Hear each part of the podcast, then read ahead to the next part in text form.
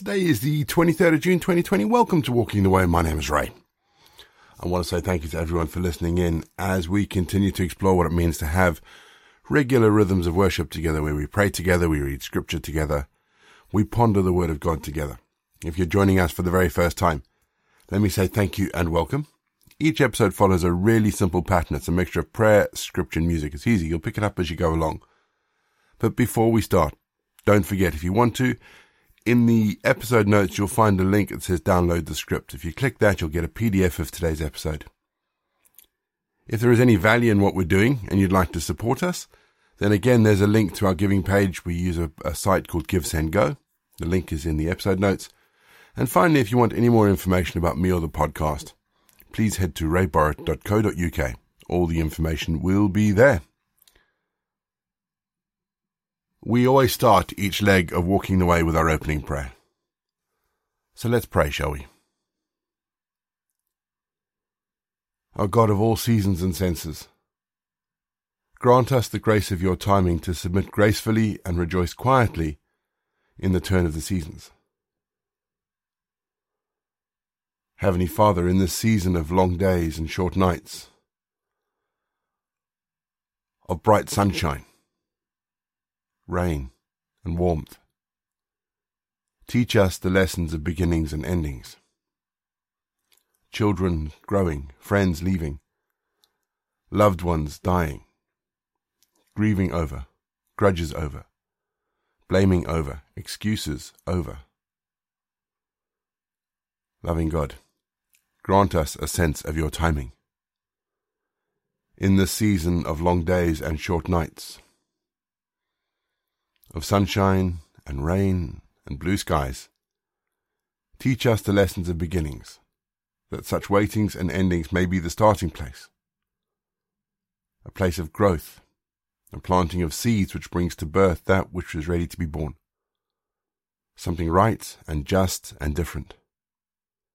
A new song, Lord, a deeper relationship, a fuller love in the fullness of your time.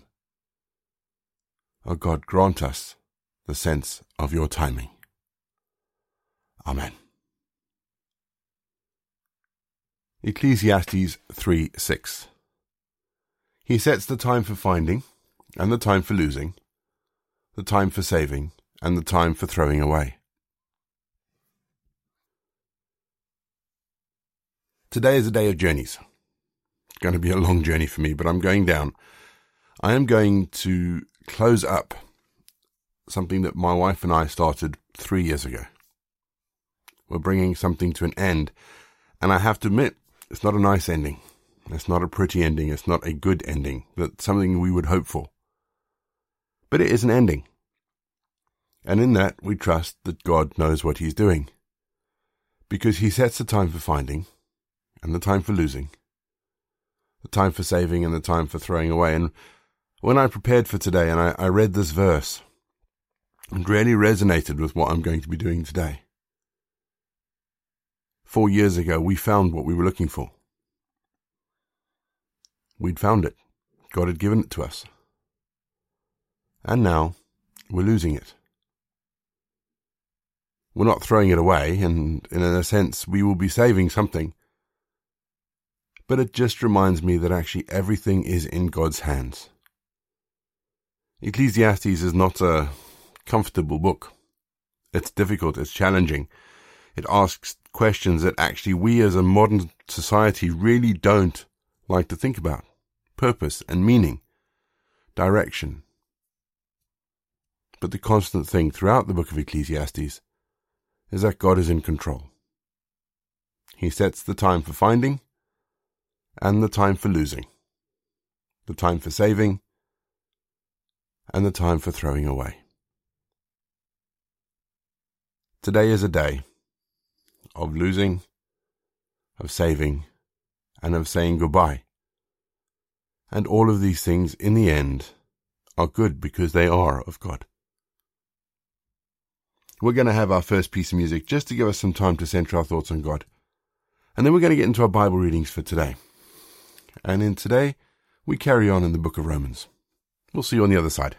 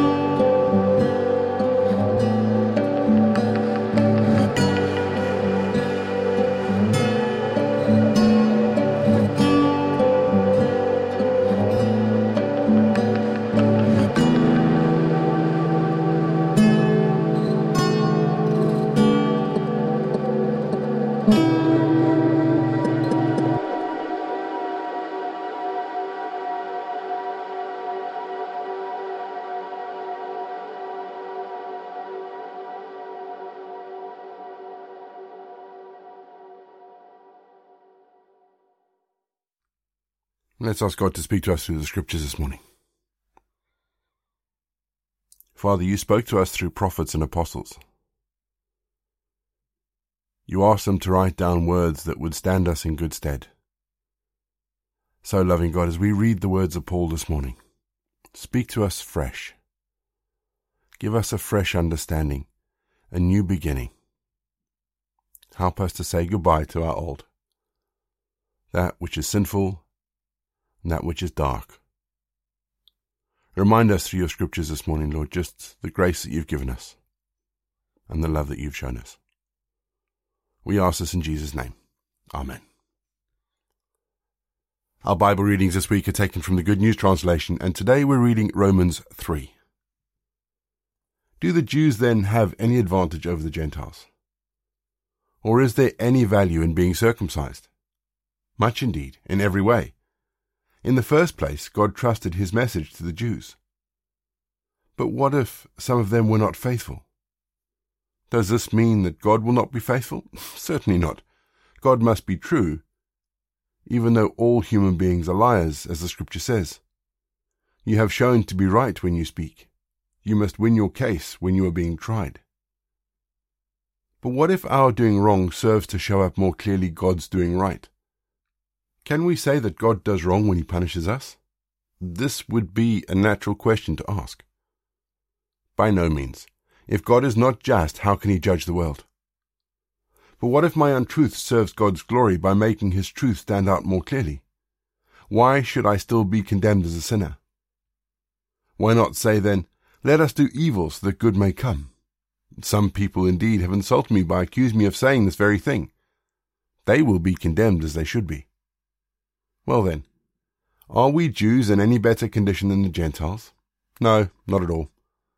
I've already shown that Jews and Gentiles alike are under the power of sin. As the scriptures say, there is no one who is righteous, no one who is wise or who worships God. All have turned away from God. All have done wrong. No one does what is right, no, not even one. Their words are full of deadly deceit, wicked lies roll off their tongues and dangerous threats like snakes poisoned from their lips. Their speech is filled with bitter curses. They are quick to hurt and kill. They leave ruin and destruction wherever they go.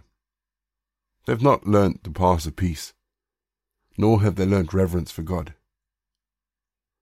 Now we know that everything in the law applies to those who live under the law, in order to stop all human excuses, and to bring the whole world under God's judgment.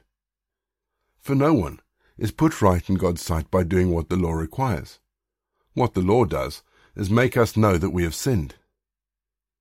But now God's way of putting peoples right with himself has been revealed. It has nothing to do with the law, even though the law of Moses and the prophets gave their witness to it. God puts people right through their faith in Jesus Christ.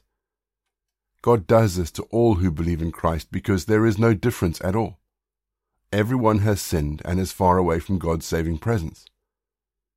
But by the free gift of God's grace, all are put right through him through Christ Jesus, who sets them free. God offered him so that by his blood he should become the means by which people's sins are forgiven through their faith in him. God did this in order to demonstrate that he is righteous. In the past he was patient and overlooked people's sins but in the present time he deals with their sins in order to demonstrate his righteousness. In this way, God shows that he himself is righteous, and that he puts right everyone who believes in Jesus. What then can we boast about? Nothing. And what is the reason for this? Is it that we obey the law? No, but that we believe. For we conclude that a person is put right with God only through faith, and not by doing what the law commands. Or is God the God of the Jews only? Is he not the God of the Gentiles also? Of course he is. God is one, and he will put the Jews right with himself on the basis of their faith, and will put the Gentiles right on the basis of their faith. Does this mean that by faith we do away with the law? No, not at all. Instead, we uphold the law. We're going to have our second piece of music just to give us some time to think about the bits of scripture that have caught our attention. And then after music, we're going to pray.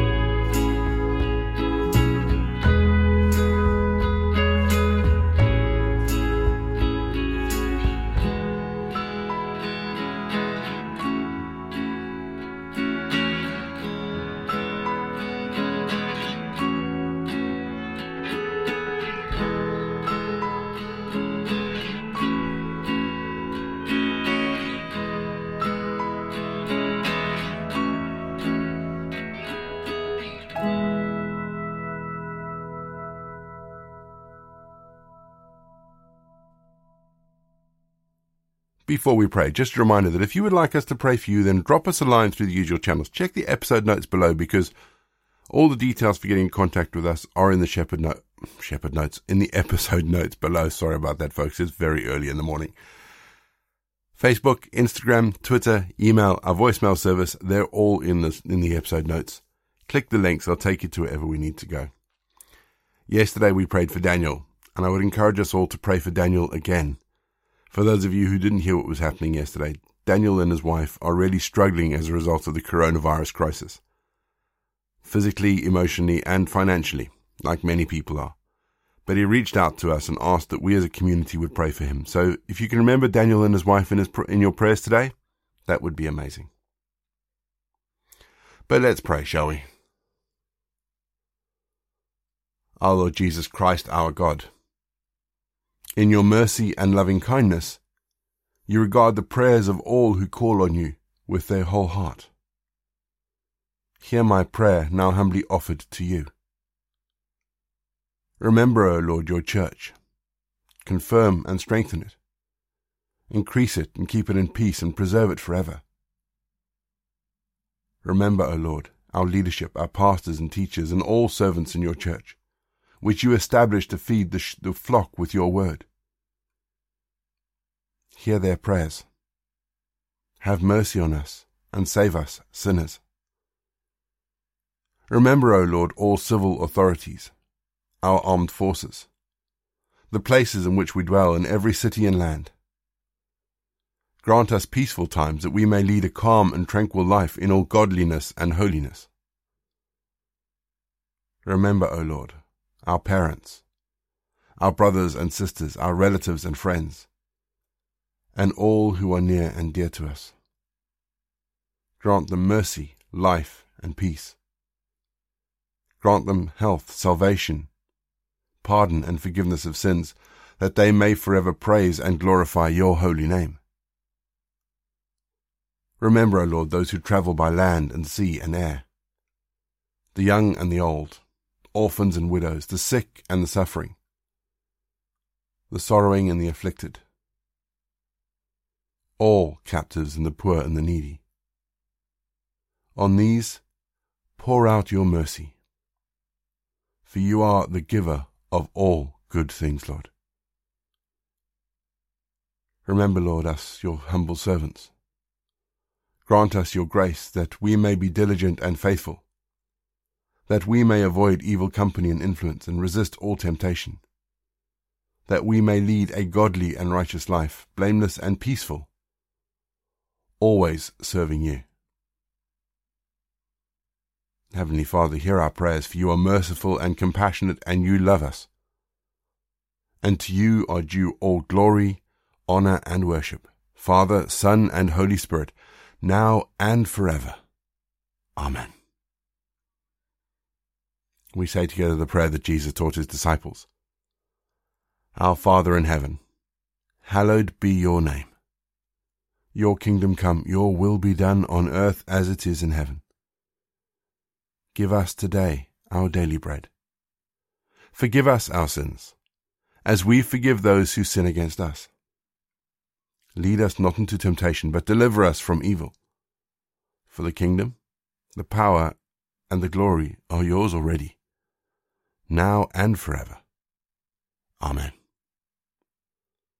the grace of our Lord Jesus Christ, the love of God, and the fellowship of the Holy Spirit be with us and remain with us now and forevermore. Go in peace to love and serve the Lord.